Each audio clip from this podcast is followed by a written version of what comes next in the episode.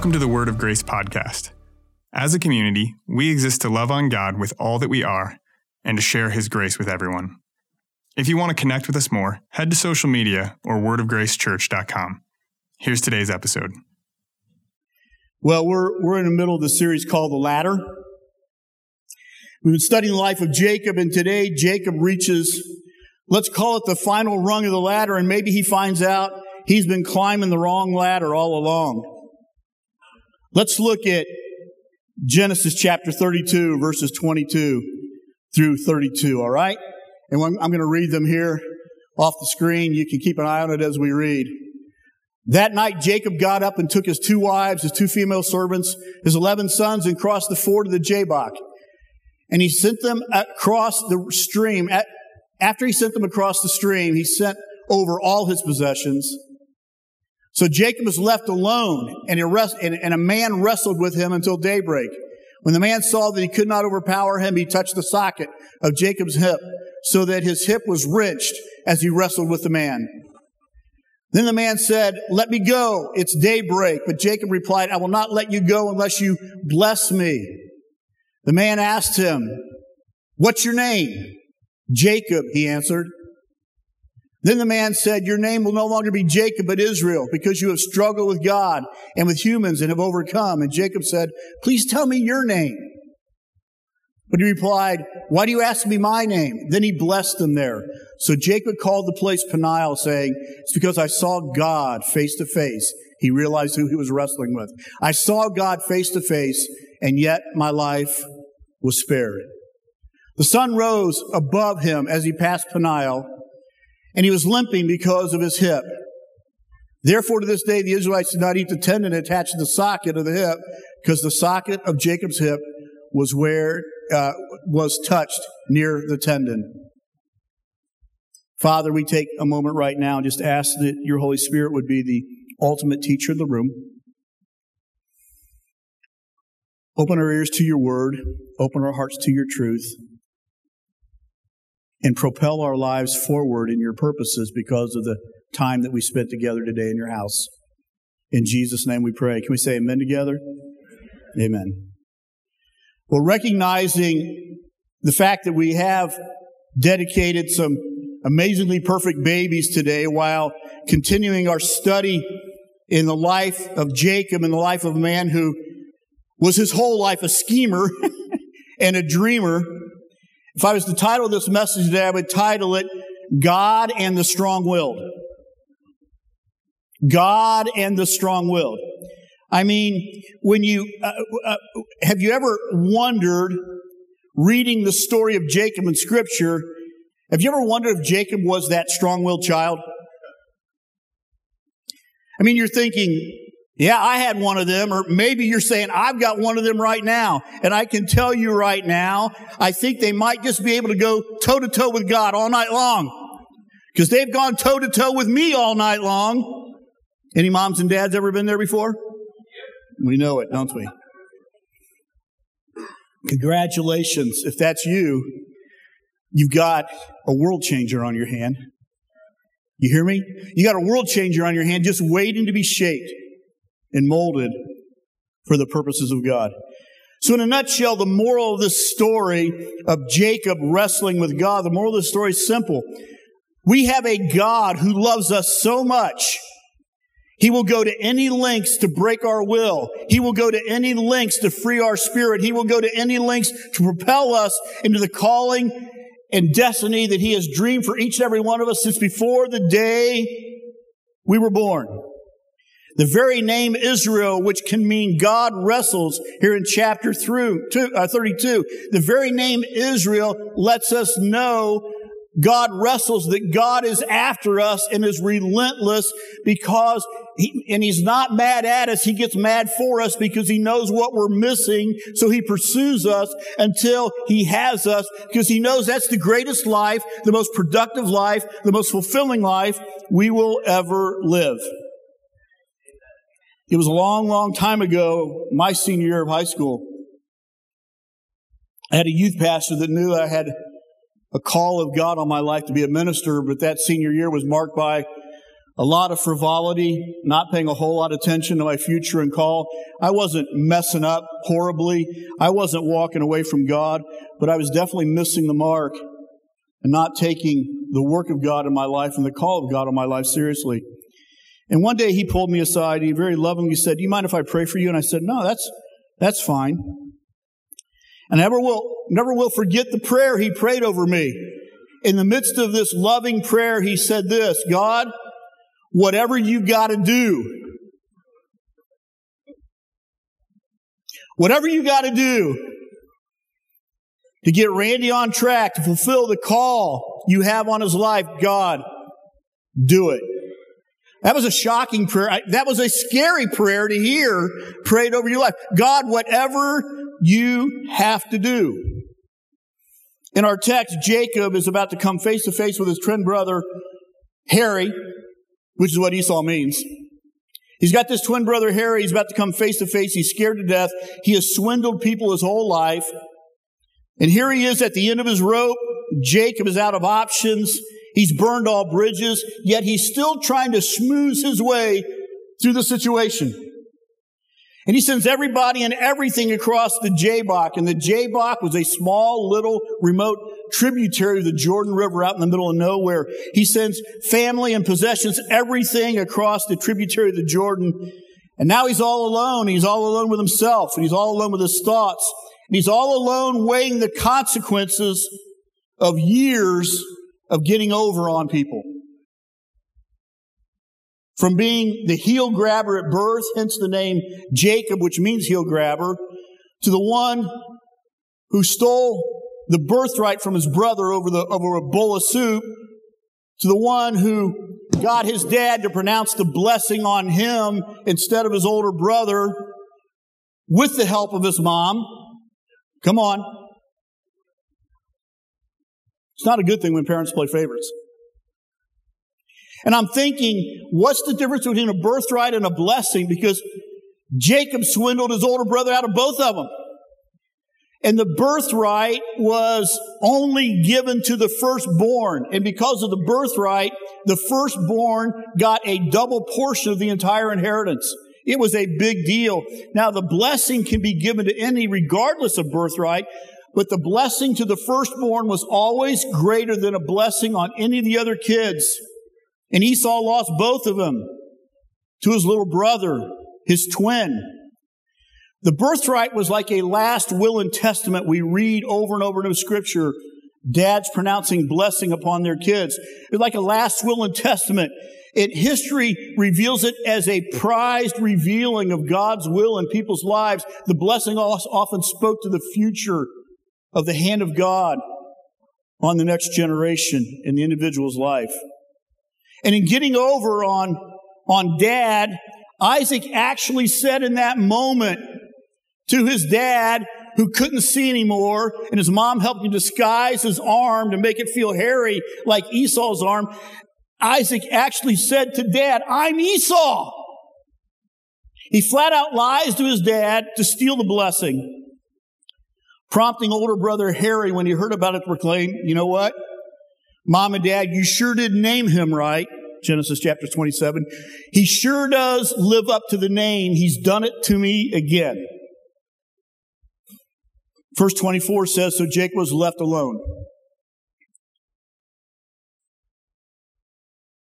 Friends, sometimes alone is the best place for us to uncomfortably be. We run too fast from alone today. The moment we're alone, suddenly we turn on the music, we open up the computer, we run to anything to fill our lives with sights, sounds, noise, and experiences when God is wanting us just to be alone with Him for a while. Jeremiah the prophet said, Lord, because your hand was upon me, I sat alone. It wasn't judgment. It was the place of blessing. He says, precise because your hand is upon me. You've got a plan and a purpose for my life. I sat alone. And in that place of aloneness, God, you did amazing things in me, prepared me for what you would do through me. Sometimes alone is the very best place we can uncomfortably be. So it's been said you can cross the Red Sea with the whole nation leaving Egypt. And you can cross the Jordan with those about to inherit the promised land. But you go to Jabbok alone. All alone. Every one of us individually has that moment and those moments alone with God that are revolutionary, crucial moments in our walk with Him. For Jacob, in this moment, alone at the Jabbok, about ready to face his brother the next day, it looked like the end. But I got to ask you today, was it just the beginning of something brand new and exciting? Was it really the end or was just the beginning of what God was about to do in his life? And there, alone in the darkness, on the other side of the Jabbok, the Bible says a man begins to wrestle with him. And I want you to notice who initiates the struggle. And as they wrestle all night, Jacob realizes the struggle was initiated by God himself. And what was the purpose of this wrestling match that God initiated? First of all, God wanted Jacob to recognize his own weakness and to finally face his character. It's as though God was saying, Hey, you got over on your brother. You got over on your dad. You got over on your uncle Laban, but you're not going to get over on me. Secondly, the purpose of this wrestling is that God wanted Jacob to finally yield, to become that new man who could receive God's blessings and find his place in God's big kingdom plan. The third reason for the wrestling God wanted Jacob to receive a new name and a new identity. And he moves from Jacob, heel grabbing, supplanter, schemer, to Israel, prince with God, who wrestled with God and prevailed. And finally, I think God wrestled with Jacob all night because he just wanted Jacob to know the joy and the freedom of being a God governed man instead of a self governed man. Do you hear me today? A God governed man instead of a self governed man. The joy and the freedom instead of being on that continuous treadmill of his own flawed character and unscrupulous character as a heel grabber. And, and, and I, I read the text and I ask the question, why did it take all night? I mean, seriously, do we really believe Jacob held his own against Almighty God all night long.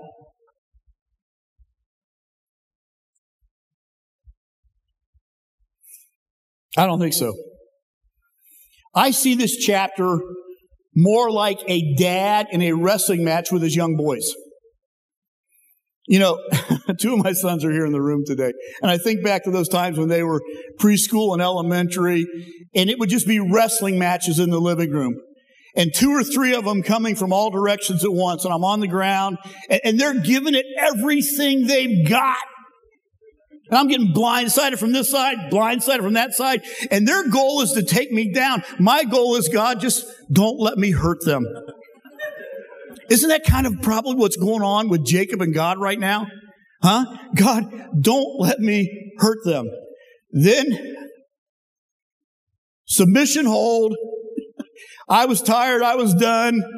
A wrist lock, a milk the mouse, something to just put them in total submission. And it was game over on the living room carpet.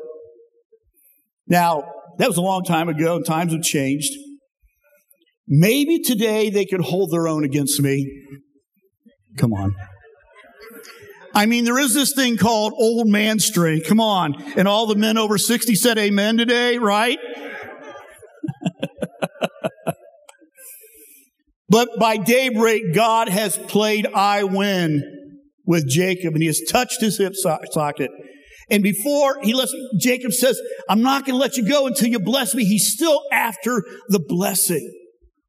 Not the blessing of an earthly dad, but the blessing of, an, of a heavenly father. And, and it's an interesting response to the question, bless me, when God answers with his question, what's your name? God knows what his name was. God knew. What's your name? As if to say, come on, Jacob, let's face it. once and for all. Let's do this. What's your name? And I wonder in that moment if Jacob finally eased off in the wrestling match. I wonder if his shoulders slumped. I wonder if his head drooped. And I wonder if in that moment he finally looked up in the eyes of God and said, My name, my name's Jacob. Jacob is who I am. Jacob is what I am. And in that moment, did God find tenderness and contrition and brokenness and openness in Jacob's heart because out of that response and the way he responded, God indeed blessed him. Read between the lines. God must have seen the brokenness he was after here in order to bring the blessing. A new name, a new purpose. Defeat turns to favor and life and power. Hear me. Blessing always follows brokenness before God. Blessing always follows brokenness before God. Proverbs 22, 3 says this, humility and the fear of the Lord. How good is that? Being humble before God and walking in the fear of the Lord, being more concerned about what God thinks than people thinks, walking in the fear of the Lord to, to, to, to value His wisdom over your own understanding, walking in the fear of the Lord to reverence and reference God in such a way that you put Him first in every situation. Humility and the fear of the Lord, the Bible says, brings wealth, honor, and life. How good is that?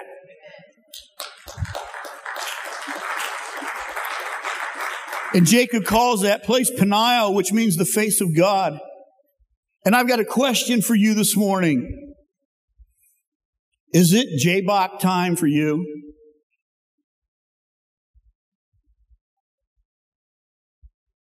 Is this a moment in time to shut out all the other noise and just to be alone with God? To look Him in the face?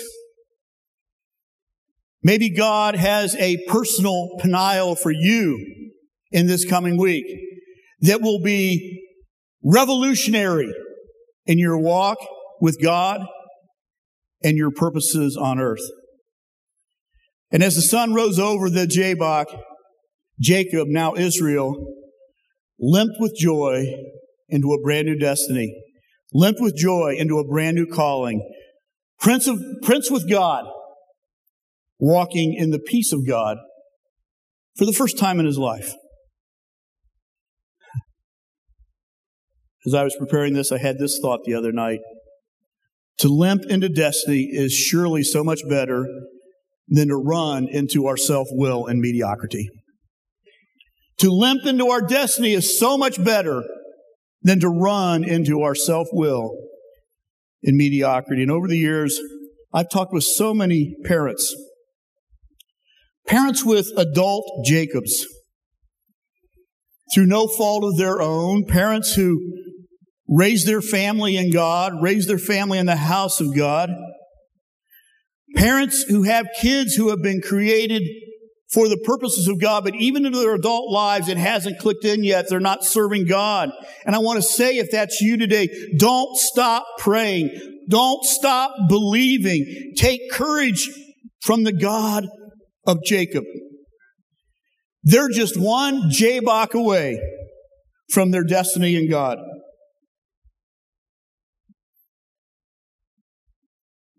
So maybe it's your time to pray, whatever it takes, God whatever it takes.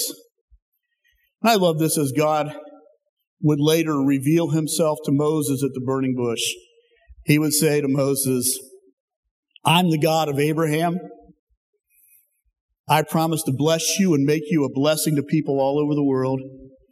I'm the God of, of Isaac. I keep those promises, even though it may not be on your timetable. I'm the God of Abraham. I'm the God of Jacob. But this one spins my head. I'm the God of Abraham. I'm the God of Isaac, but I'm also the God of Jacob. Though he wanders, I know how to bring him home again. Never stop praying. Never stop believing. Whatever it takes, God. Mm. Well, back to my original question. You think Jacob was a strong willed child? Do you think he was a terrible two? What do you think? I want to take the balance of our morning here to talk about as a congregation together and as parents specifically, just about raising kids for a few minutes. And it's important in this day and age not to start this conversation where culture starts, but where scripture starts. Somebody say amen.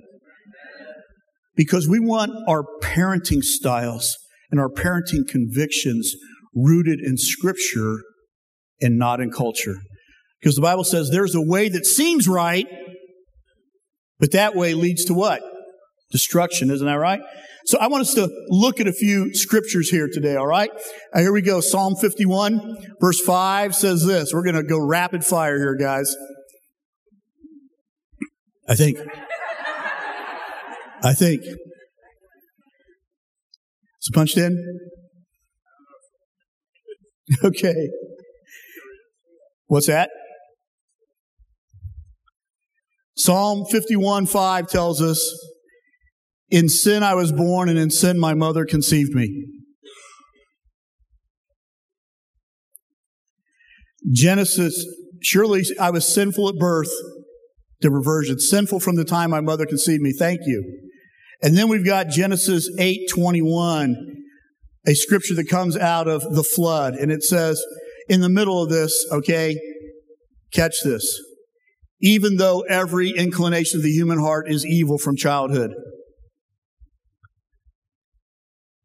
You know, that is describing those cute little babies we just dedicated. Thank you very much. Romans 3:23 For all have sinned. That includes our kids. For all have sinned and come short of the glory of God. Proverbs 22, 15. Folly is bound up in the heart of a child, but the rod of discipline will drive it far away. I like how the CEV version says it. All children are foolish, but firm, consistent correction will make them change. How good is that? Firm, consistent correction will make them change. What are these scriptures telling us? What are the implications?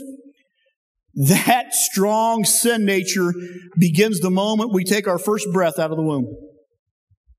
They're cute, they're lovable, they're adorable. But all of us have been born in sin. And the sin bent is real and strong inside us. Let's look at Proverbs 29 17. What's the Bible say? Discipline your children, and they will give you peace. They will bring you your bring you the delights you desire. Proverbs 29, 17 in today's Passion Translation. Correct your child, and one day you'll find he has changed. One day, doesn't happen all at once. Correct your child, and one day you'll find he has changed, and he will bring you great delight. One day, this is something I just want to pass on about why we discipline our kids. The goal of all discipline is self discipline. Translation the things I'm dealing with at age four, I don't want to still be dealing with at age 17. I want to deal with them at age four and five in such a way that discipline suddenly becomes internalized and valued by the child, and it has become self discipline. Proverbs 29 15. A rod and reprimand impart wisdom, but a child left undisciplined disgraces his mother. CEV says, correct your children and they will be wise. Children out of control disgrace their mothers. I, it's been quite a while ago, but Becky and I decided to have a quiet dinner at a nice little place in Chagrin Falls years ago. And um, a couple tables over, there was a mom with a toddler. And it was, it was rough for everybody. And we've been through those times and we understand those times. But it just kept going and going and going. And I'm thinking, lady, I feel for you right now, but oh my God, just please take them to the bathroom and deal with this. You know what I'm talking about?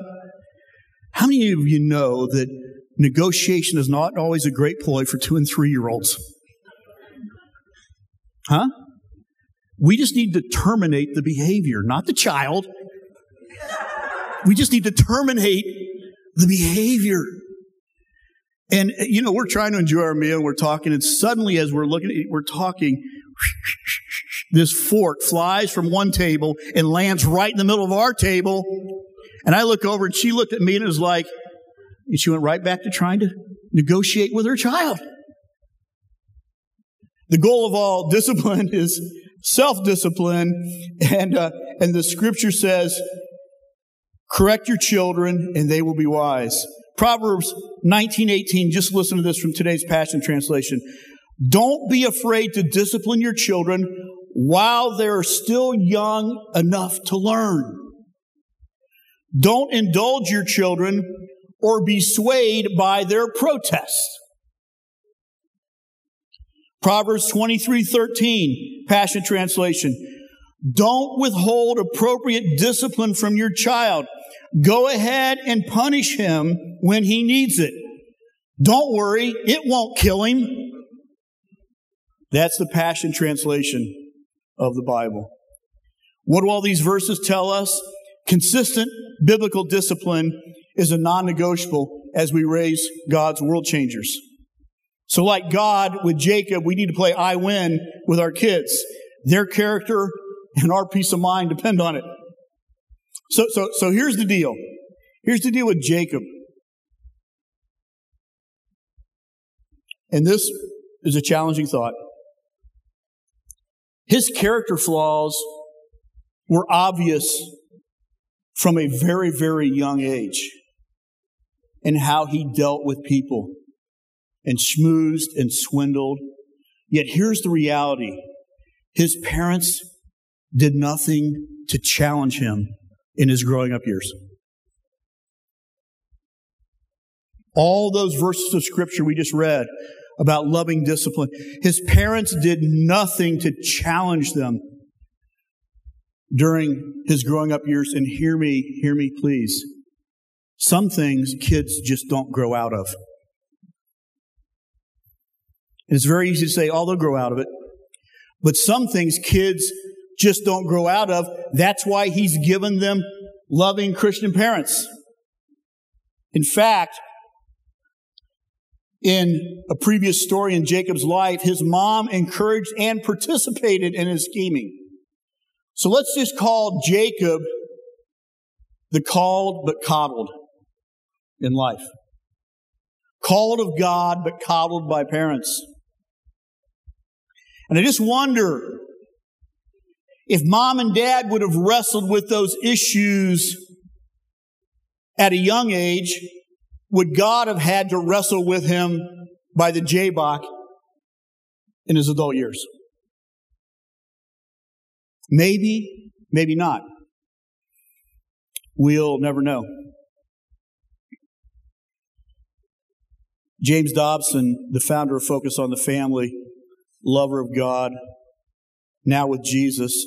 I just want to read something he wrote in the introduction of his book on the strong willed child. He said, The human spirit is exceedingly fragile at all ages and must be handled with care. It involves a person's view of himself, his personal worth, and the emotional factors to which this book is dedicated. A parent can damage his child's spirit very easily by ridicule, disrespect, threats to withdraw love, verbal rejection, Anything that depreciates his self esteem is costly to his spirit. However, while the spirit is brittle and must be treated gently, the will is made of steel. It is full strength from the moment of birth, as any midnight bottle warmer understands. Any midnight bottle warmers out there? Even a child whose spirit has been crushed can present the most awesome display of willful power. We want then to shape the will of a child, but leave his spirit intact. This is done by requiring reasonable obedience to predetermined commands. And then winning the battles, he, the child, she, the child, chooses to initiate. If you permit your youngster's will to remain unbridled, the result will often be extreme self will, which makes him useless to himself, others, and even to God. That's Dr. James Dobson.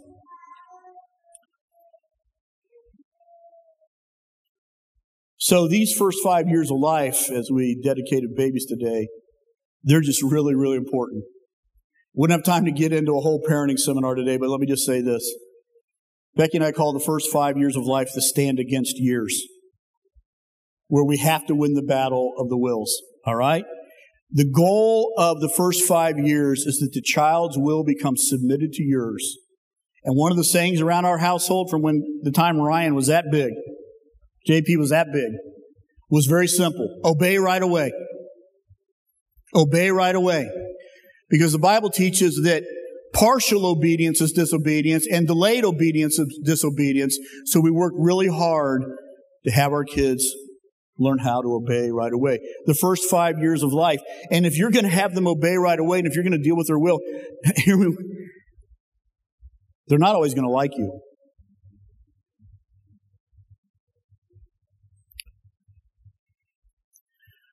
But if we have to be liked by our kids all the time. We just might be in trouble. During these first five years, we're the parent. But over time, we become more and more the friend. If the first five years of the stand against years, then the years between ages about six and 12, they're the work with years where we encourage and develop their giftings and we strategize how to deal with the negative aspects of their character like we see in Jacob's life. And the goal of these middle years are shaping, shaping their callings and, and, and cooperation with the family, with the parents. And finally, during the teen and collegiate years, we call these the prepare to launch years. They are, isn't that right? Preparing to launch, where we, there's continued development and growth in self-discipline. And the goal of the prepare to launch years, teens in college, is simply this. We want them to become God dependent and not self dependent or parent dependent. We want to become God dependent. And the second goal of these years is emancipation. Not for the kid, but for the parent. Ryan was the last one to go to college. The day he walked out the door to drive to college, we gave him a big hug, shed a tear. Becky and I closed the door, gave each other a big high five. Hallelujah. Hallelujah. Love you, Ryan. hmm. One more verse of scripture today and we'll be done. Proverbs 22 6. You probably know it well. Train up a child in the way he should go when he is old he will not depart from it. Train up a child in the way he should go, and when he's old, he will not depart from it. I love this verse, but I want to tell you it has nothing to do with our kids ending up in heaven one day.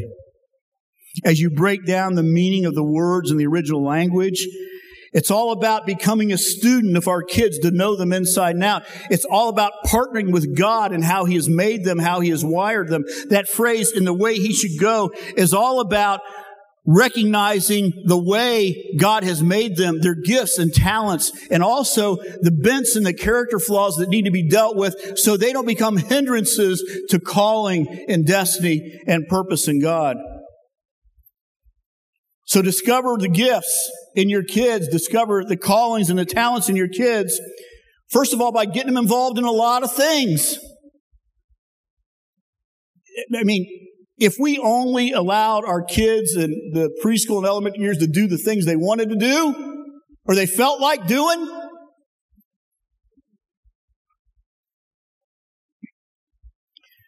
they may not discover some things they actually like, some things they're actually good at, or some things that God has wired them to do. Our, our oldest son, Aaron, you know, we can pick on him. He's not here. I love my son Aaron. He's served God all over the world now. He and his wife are planting a church in the heart of Seattle. I absolutely love it. You know, we say of our kids, Becky and I say, four kids, we raised three and we reared one. And Aaron, we had the bright idea of getting him involved in piano lessons. Oh my goodness. Misery for everybody. It was just like pulling teeth every week. And it didn't last very long. And when it was over, we all said hallelujah. But if we hadn't gotten him involved in those piano lessons that he did not want to take, we would never have discovered his piano teacher told us, hey, your son has perfect pitch.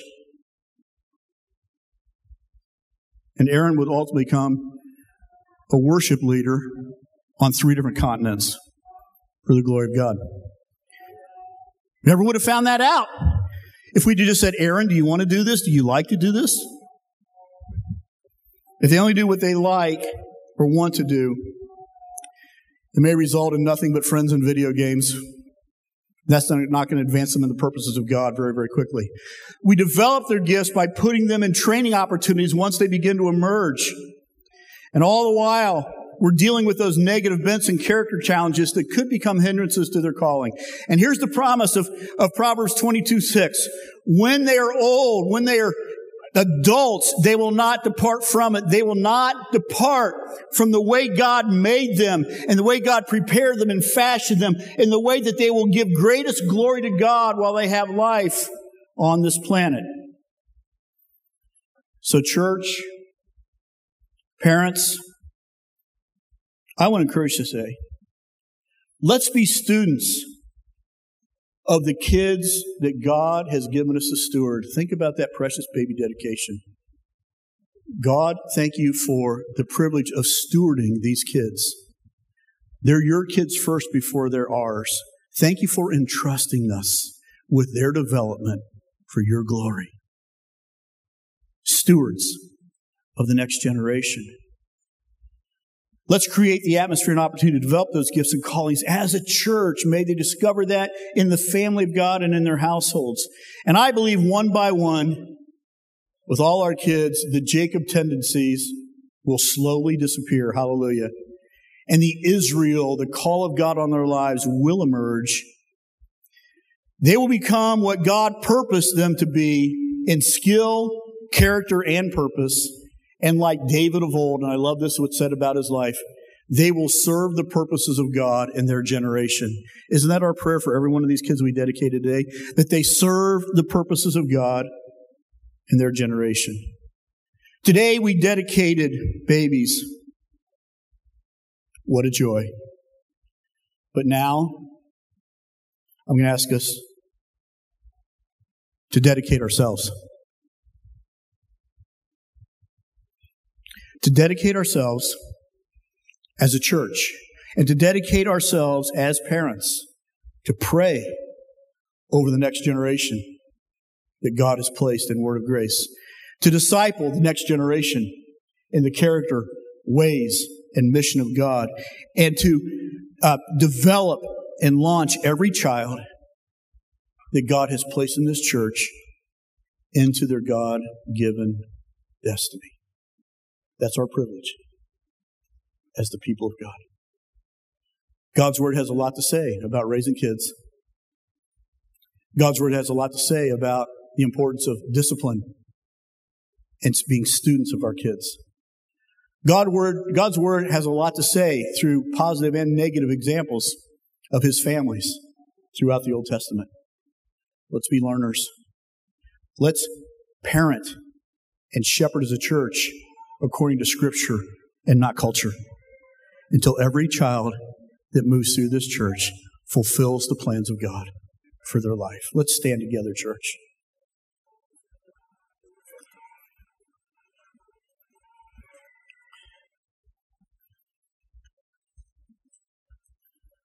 Before we have a final prayer, I, I would be remiss as we've talked about Jacob and wrestling with God today. And the incredible transformation. One night, he's Jacob, the schemer. In a moment's time, he is Israel, prince with God, walking in a whole new, whole new destiny. And in an audience like this, and for those watching online, there may be some people here that, that just find themselves wandered and away from God today. And maybe Jesus is not the leader and Lord of your life. The Bible says today's the day of salvation. Why does it say that? Because nobody's promised tomorrow. So today is the day of salvation. And if you're away from God today, and if you're wrestling or just ignoring God and you're trying to run your own show, none of us, none of us are able to do that. We've all proved that. I encourage you today to yield I encourage you today to bow the knee. I encourage you today to invite Jesus to be your Savior and the leader of your life. Paul says if we confess with our mouth that Jesus is Lord, in other words, Jesus, you're Lord and I'm not, and we believe in our hearts that God has raised him from the dead, we will be saved. We will be delivered. We will be transformed. We'll walk into a brand new future with him. That's you today, Pastor Ryan, myself, some of the leaders will be hanging around the front, or right where you are as we just bow our hearts in prayer in just a minute. You can take that moment. God knows your heart to simply say, God, I'm away from you, and, and I want that to end. I need you. I, I confess my sin. I confess my rebellion. I confess that I've tried to do it all my own way. But today I'm coming home. Heavenly Father, I'm coming back to your house. Forgive me my sin and lead my life. And God will hear your prayer, and today will be your spiritual birthday. Now, as we're standing, as I said, I, I wanted to take this moment as we've dedicated babies this morning to dedicate ourselves. I know it's just to pray for our kids, and so we just bow our hearts all across this place.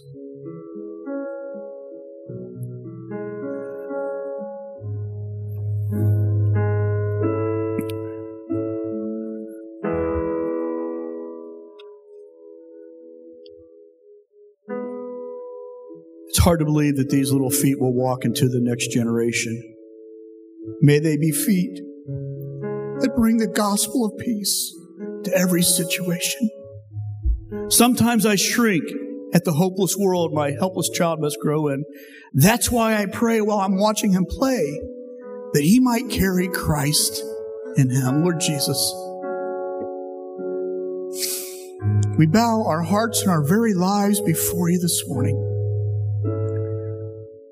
You've brought us together as a people, as a tribe, as this thing called Word of Grace. You've called us to build our lives together in such a way that we're a safe place for the next generation. You've deposited in this church your next waves of Daniels and Marys and Josephs and Esthers. Like the sons of Issachar, may they know the times and the seasons and what needs to be done. Like like David, may they serve the purposes of God in their generation. Like Esther, may they stand strong in the face of adversity. Like Daniel, may they represent you in the highest places of power. God, we bless the kids of Word of Grace today. In Jesus' name.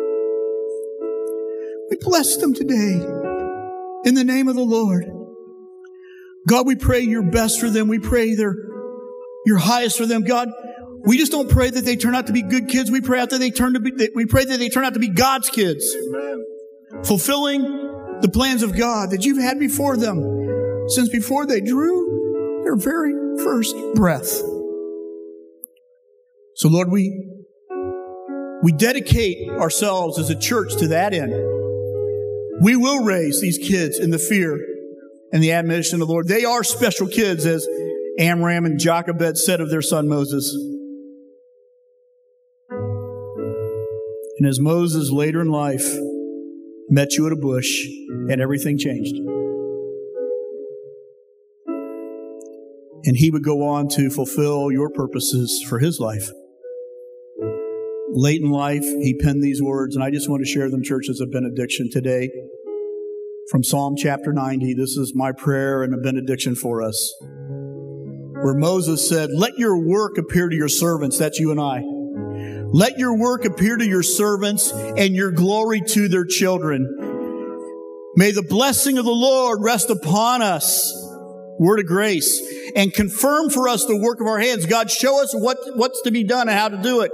Confirm for us the work of our hands. Yes, Lord. Confirm for us the work of our hands as we raise this next generation for your glory. And all God's people said, Amen. Amen. God bless you, church. Hey, thanks for joining us today. We pray this message has been a blessing to you. If you've enjoyed this episode, please take a moment to leave us a review. It helps others find this content. If you want to connect with us, head over to social media or go to wordofgracechurch.com.